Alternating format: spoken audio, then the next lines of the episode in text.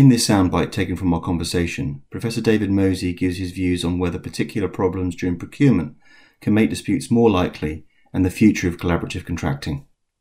Well, it's interesting you mentioned procurement because that links neatly into the next topic that I wanted to discuss, which is the link between procurement and disputes. It's been said that disputes start at the procurement stage, and it's certainly my experience in a number of cases that that is true. And as a result of that, I mean, a significant amount of time and energy has gone into the development of construction contracts and procurement models which are less adversarial and more collaborative.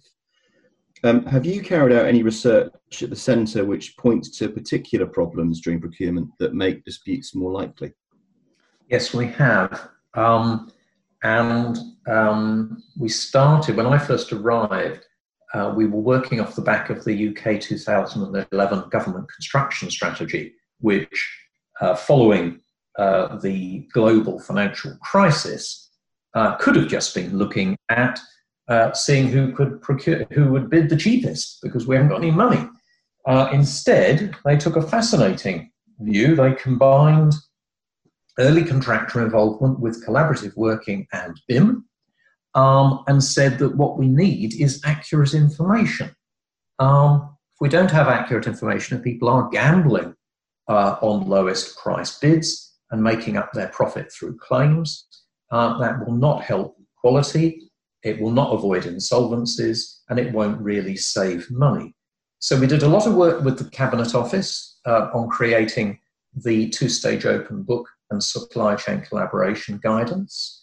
Uh, we did uh, a separate research project. Sorry, that, that led to uh, our involvement in seven different trial project case studies. They're still on the government website, and indeed uh, the published two stage open book guidance, still on the government website. We then did a research program looking at the links between procurement and BIM and contracts, published in 2016. And then we really stuck our necks out uh, because, off the back of all the case studies that we looked at and the lessons we learned with the UK government, uh, we created the FAC1 Framework Alliance contract and published it as a contractual integrator, um, not only in the UK but overseas.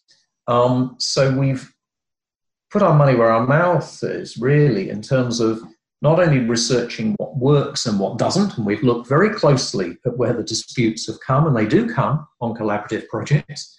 It's not, they're not immune, um, but if, if so, do they come because people are being too vague or because uh, they're not really doing what they, they, they promised? And we created this contractual integrator, this contractual glue, if you like, that you can use with your NEC or your FIDIC or your JCT uh, to draw the parties together, to draw the projects together, indeed to draw the BIM contributions together. And I mentioned my book, I'm now going to mention it again. 50 case studies, 10 authors in seven jurisdictions, looking again at what works and what doesn't, not, not a sort of idealistic notion of uh, collaboration, but uh, a focus on collaboration as timely exchange of data. To me, that's what it's all about. Have you got the right information at the right time to make a design or cost or programming or risk decision? Um, and can everybody remember where that data came from when the going gets tough later on so that you can all look at your computer screens and remember how the costs were built up rather than start to position for a dispute?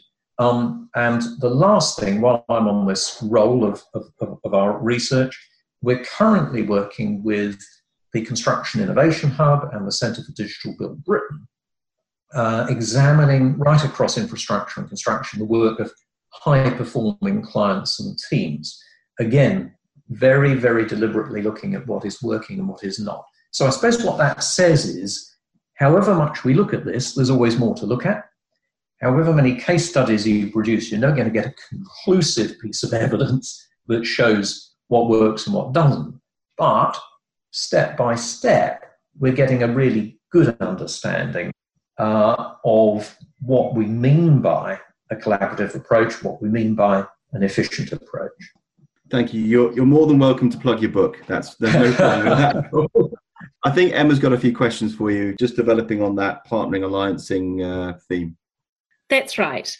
David, you've just been speaking about partnering, alliancing, and other models of collaborative working. And as you said earlier, this approach towards greater collaboration is one of the most significant changes in the construction industry in the last decade. You authored the PPC 2000 suite of partnering contracts to much acclaim. And my question for you is what are the key issues with traditional procurement strategies that collaborative contracting seeks to address? Or to put that another way, what are the key drivers towards collaborative contracting? Okay, well, I could give you 560 pages on that, or I could give you three minutes. Sir Michael Latham uh, expressed this very well back in 1994. Um, and he looked at timing, he looked at programming. We still haven't got that right. FIDIC certainly haven't got it right at all. NEC did, NEC have got, are on top of it. You know, programming not in terms of critical path analysis, but in terms of who relies on whom and how do you connect the parties to each other in, in a complete way. That to me defines collaborative uh, working very well. Um, this sense of fairness uh, is much harder to grasp, and I don't think that we can really nail that one down. It's, it's the, the willingness to, to do something new, and I suppose you link that to commercial motivation. You need an incentive scheme. Uh, uh, NEC, I think, is a little bit fixated with its pain gain share. Uh, I think there are other ways of rewarding the parties, and, and, and I think NEC's weakness is in its optional approach to early contractual involvement. I cannot see how you can have a collaborative approach appear out of nowhere just because you've contracted for it. Um, I think joint planning uh, that gives rise to the timely exchange of data so everybody knows the full picture by the time they start on site is a strong feature of collaborative involvement. And that then enables joint risk management. Again, I keep picking on NEC. I mean, they're terrific with their approach to risk management on site. Um, but like FIDIC, they have a formula around reasonable foreseeability as if that is the answer. In reality, there's so much you can do to explore different risk perceptions and possibly reduce those risks during the pre-construction phase. Now, you mentioned PPC 2000. It's, it's not a, a, a force in, in, in, in, the procurement world like FIDIC or, or any CR, but it has been extremely successful. Firstly, again, as a BIM integrator at project level, the big BIM case studies of Ministry of Justice uh, used PPC 2000, and it's the ICE, the RIBA have all recognised the strength of that.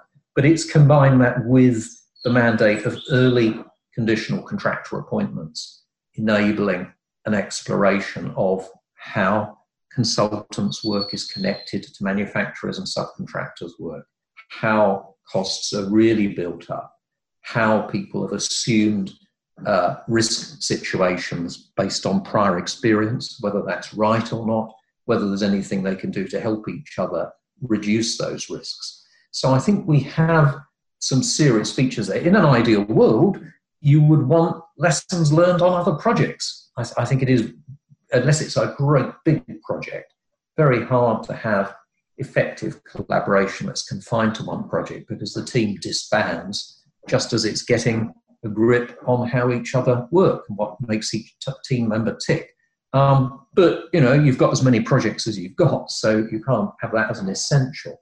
Um, contracts are therefore process documents here. They're not just risk allocation, they are uh, instruments for project planning, instruments for connecting the team members together, instruments for revisiting bid assumptions, particularly engaging uh, in a review of uh, how subcontractors work. I think they're the Cinderella of the party, they get left out of the, of the thinking.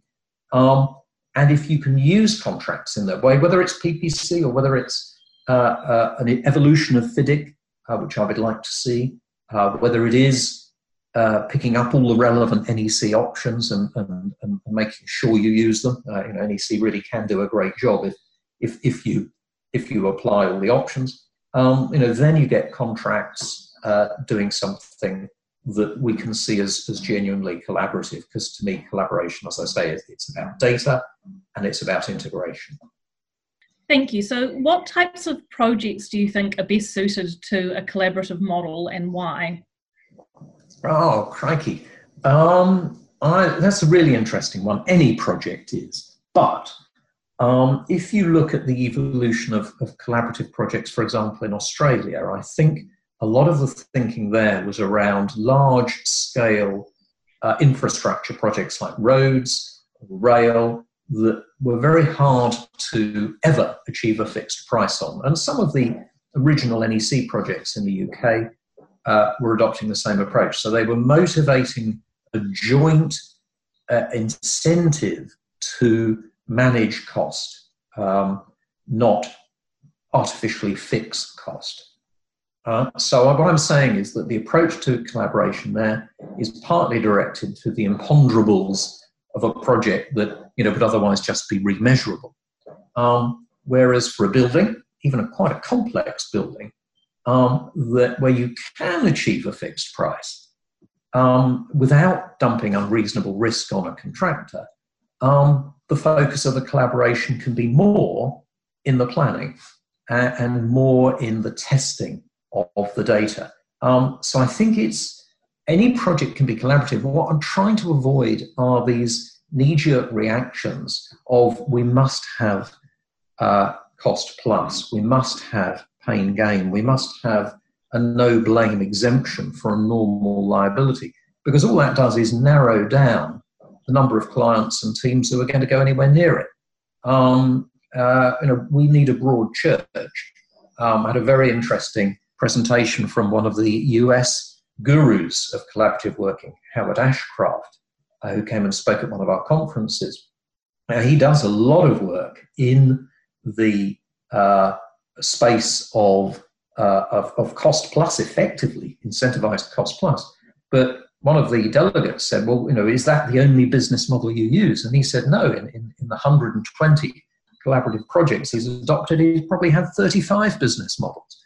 Um, we mustn't be dogmatic in our approach to collaboration because that does inevitably narrow the, the range of suitable projects. Yeah, David, it's it's certainly my experience that collaborative contracting is far far more common in public sector infrastructure projects um, than it is in private practice. We, we're just starting to see, and obviously because we're disputes lawyers, we tend to see these things coming through quite quite late. You know, many years after the projects have actually been executed. But we're starting to see NEC three being used on private sector projects. Although for the most part they are infrastructure projects, they're just privately executed infrastructure. Do you genuinely believe that we will see more collaborative contracting in the private sector, or do you think the private sector is wedded to the more old-fashioned ways of doing things, or or commercially they just find that adopting, you know, very stringent risk allocation, for example, EPC contracts, just makes their life a lot easier. You mentioned NEC. It is an excellent form of contract, but I don't see it as synonymous with collaborative procurement. I think collaborative procurement is about the processes and the relationships you adopt rather than the contract form you choose. So I've seen public sector clients leaving their collaborative because they've adopted NEC but not actually using the collaborative systems. I've also seen private sector clients, as I'm sure you have, who have adopted all sorts of really intelligent collaborative practices. They just haven't given them the names that uh, would make it easier for people to recognize. Um, so, yes, private sector drivers, there is a, a strong sense of competitive tension there between clients, not only between contractors. Um, so, it is harder to uh, seek or insist on shared practices in the private sector. But I've seen changes. With the publication of FAC1, we saw the Football Foundation, not, not a public sector body, as one of the first users. We've seen contractor led initiatives by Kier, by Skanska. Uh, we've seen energy companies, uh, whom I can't name because the ball is in play there, adopting the FAC approach. And I think that that sometimes in combination with their own bespoke project, which they're very comfortable with, as well as uh, sometimes with JCT or NEC or, or FIDIC or, or PPC. So that what that tells us is the, the form of delivery contract on the ground is only one part of the collaborative picture.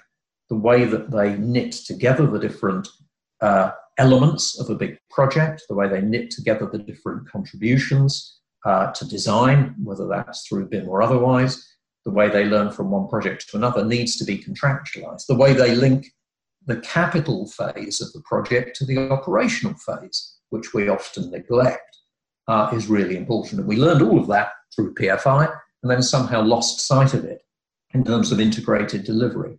So I'm very optimistic. I mean, I really look at utility companies like Anglian Water. They are leaders in the collaborative space. So I think I think we're breaking down that barrier.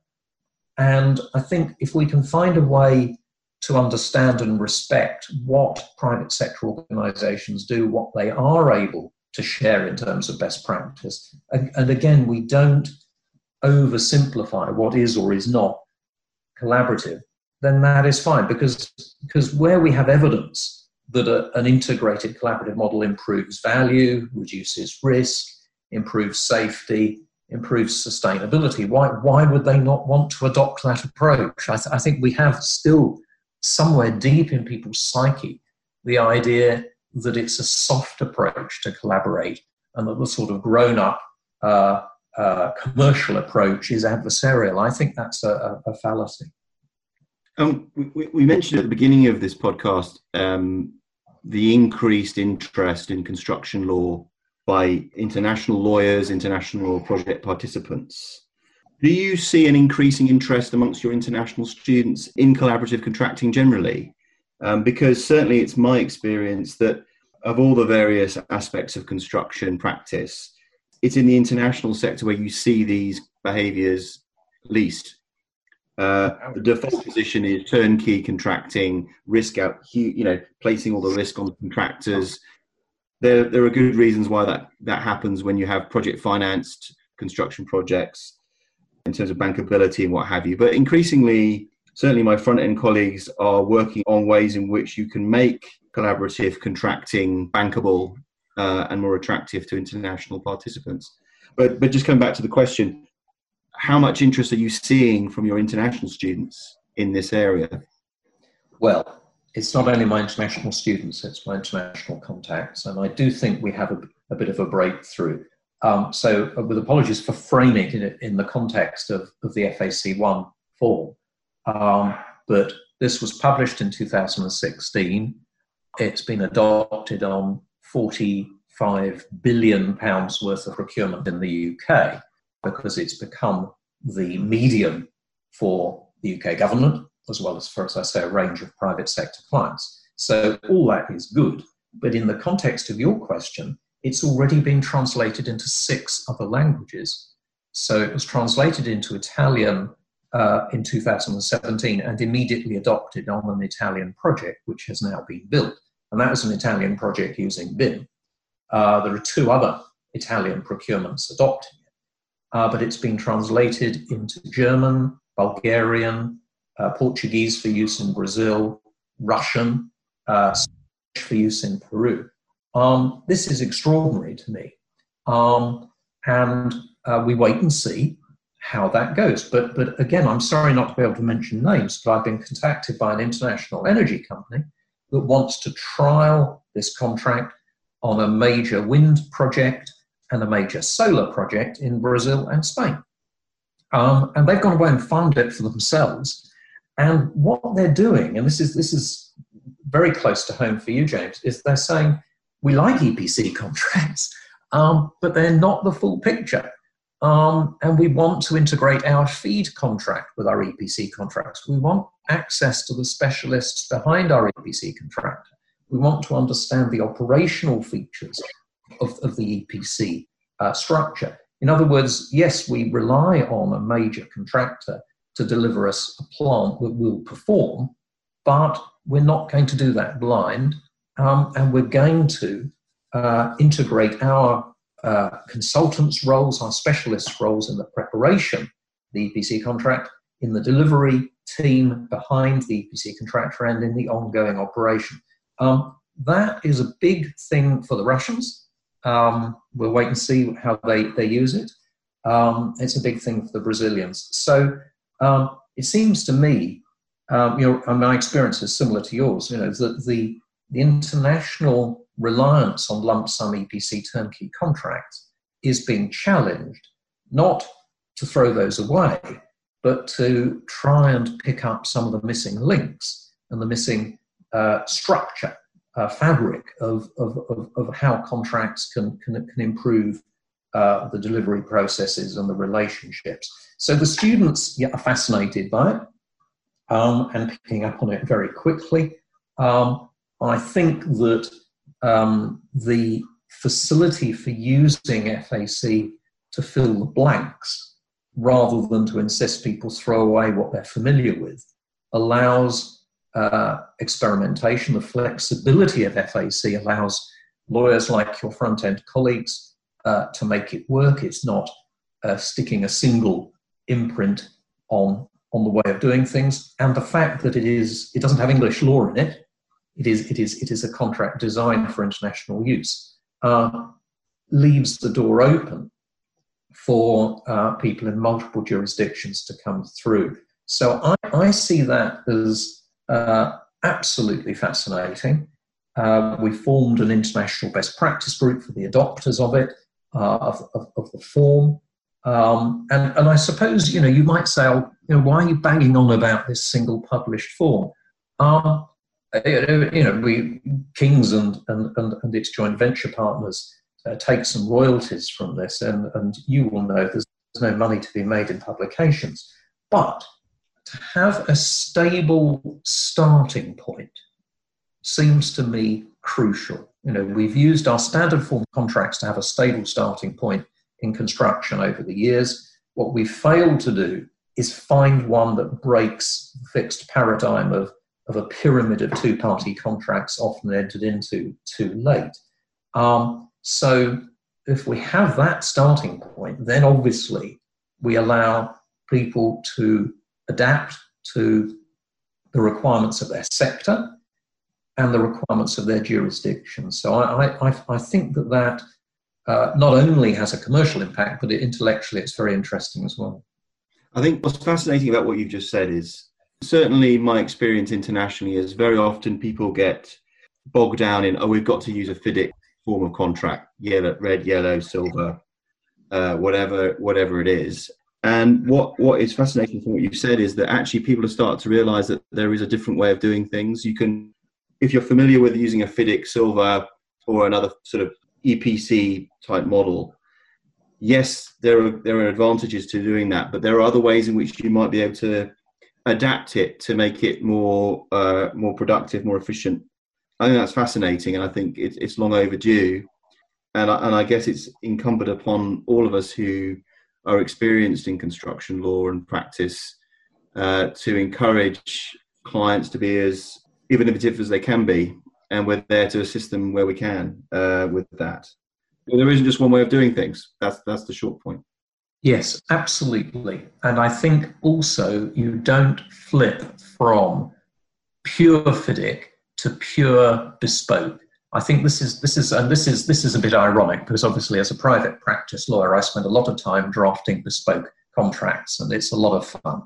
Um, I think I would encourage your uh, front end colleagues and front end lawyers everywhere to recognise that a flexible open standard form gets the best of both worlds. It gives us a, way of doing things differently, uh, a way of combining with a FIDIC if people want to combine it with a FIDIC or with uh, you know, one of those typical contracts that is used in, in, in, in the oil sector, those logic contracts. Um, but it also gives the creative legal draftspeople somewhere to do their creative drafting but not starting from scratch. Every time you start from scratch with a bespoke document, the marketplace bidders have to read every single line. And however good your drafting, they will be very suspicious that there are tricks in there because you've been paid by the client to create that form. So, you know, on the one hand, you're right, people are slavishly following a FIDIC form as if there's no alternative.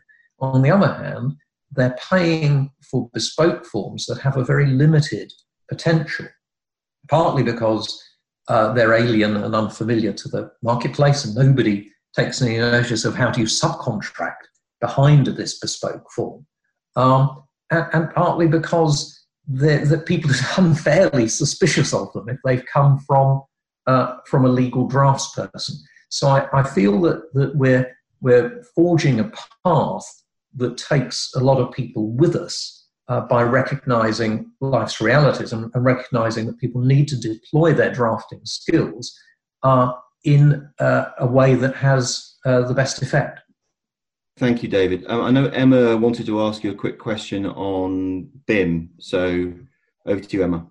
Thanks, James. So, David, one of your areas of specialty is the impact of digital technology on procurement and contracts. And BIM has been mentioned several times throughout this podcast.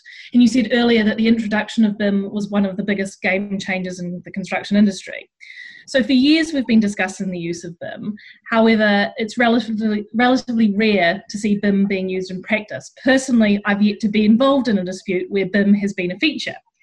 So it may be that the use of them has resulted in fewer disputes, but more realistically, it seems to me, is that the uptake of BIM has been very slow. So would you agree? And if so, why do you think the industry has been relatively slow to adopt BIM? There are many interesting issues here. The IT people have felt the need to reinvent the construction terminology. That was a terrible mistake.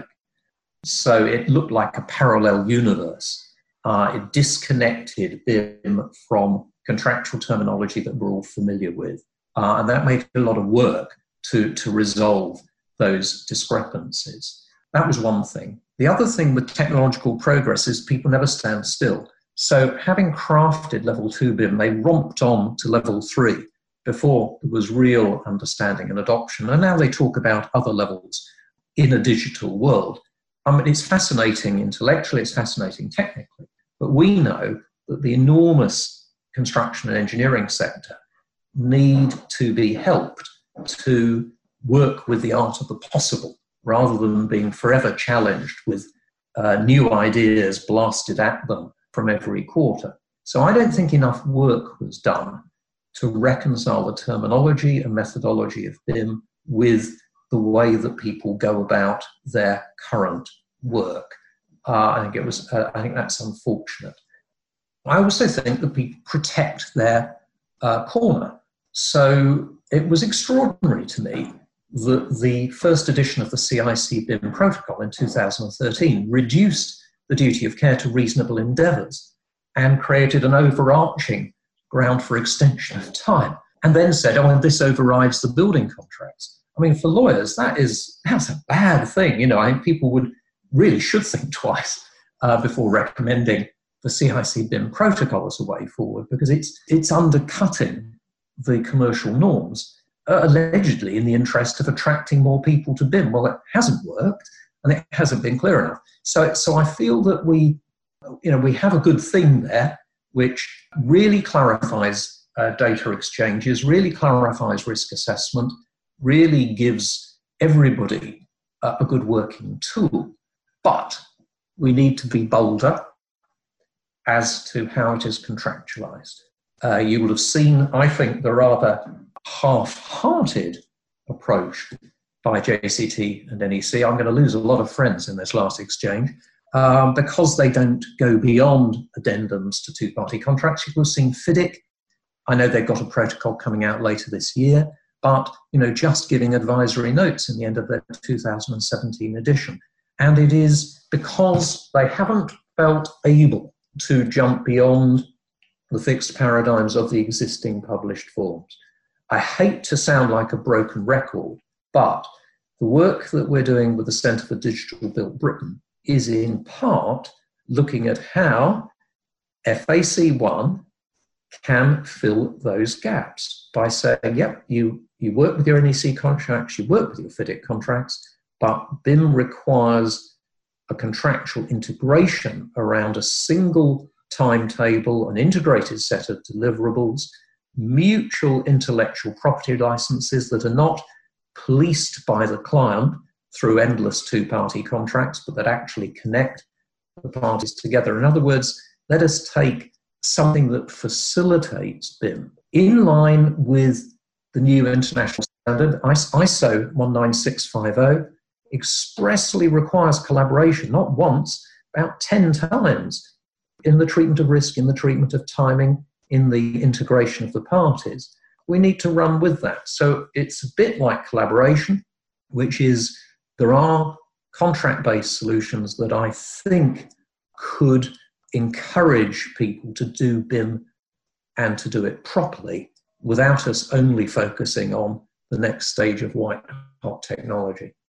Thank you, David. And I think you've probably touched on this uh, already in, in, your previous answer, but what role do you see sort of information systems like BIM playing in collaborative contracting?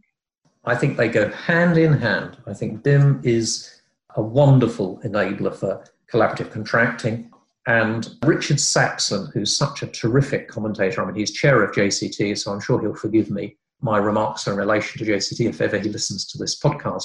But he said, you know, what collaborative procurement needed was BIM. And he was so right. You know, we, we get fixated on good faith, and that just generates more and more litigation. We get fixated on no blame, and you have to have a legal definition of that. So, again, that as a formula will just give us not. What we actually need are systems of integration, and BIM is a terrific system of integration. So, to me, the Government Construction Strategy 2011 got it right by linking early contractor involvement, collaborative working, and BIM, and all of the evidence uh, supports that. The two go well together as long as we're clear, as long as we don't get bamboozled by the science or distracted by, as I say, a more formulaic approach to collaboration.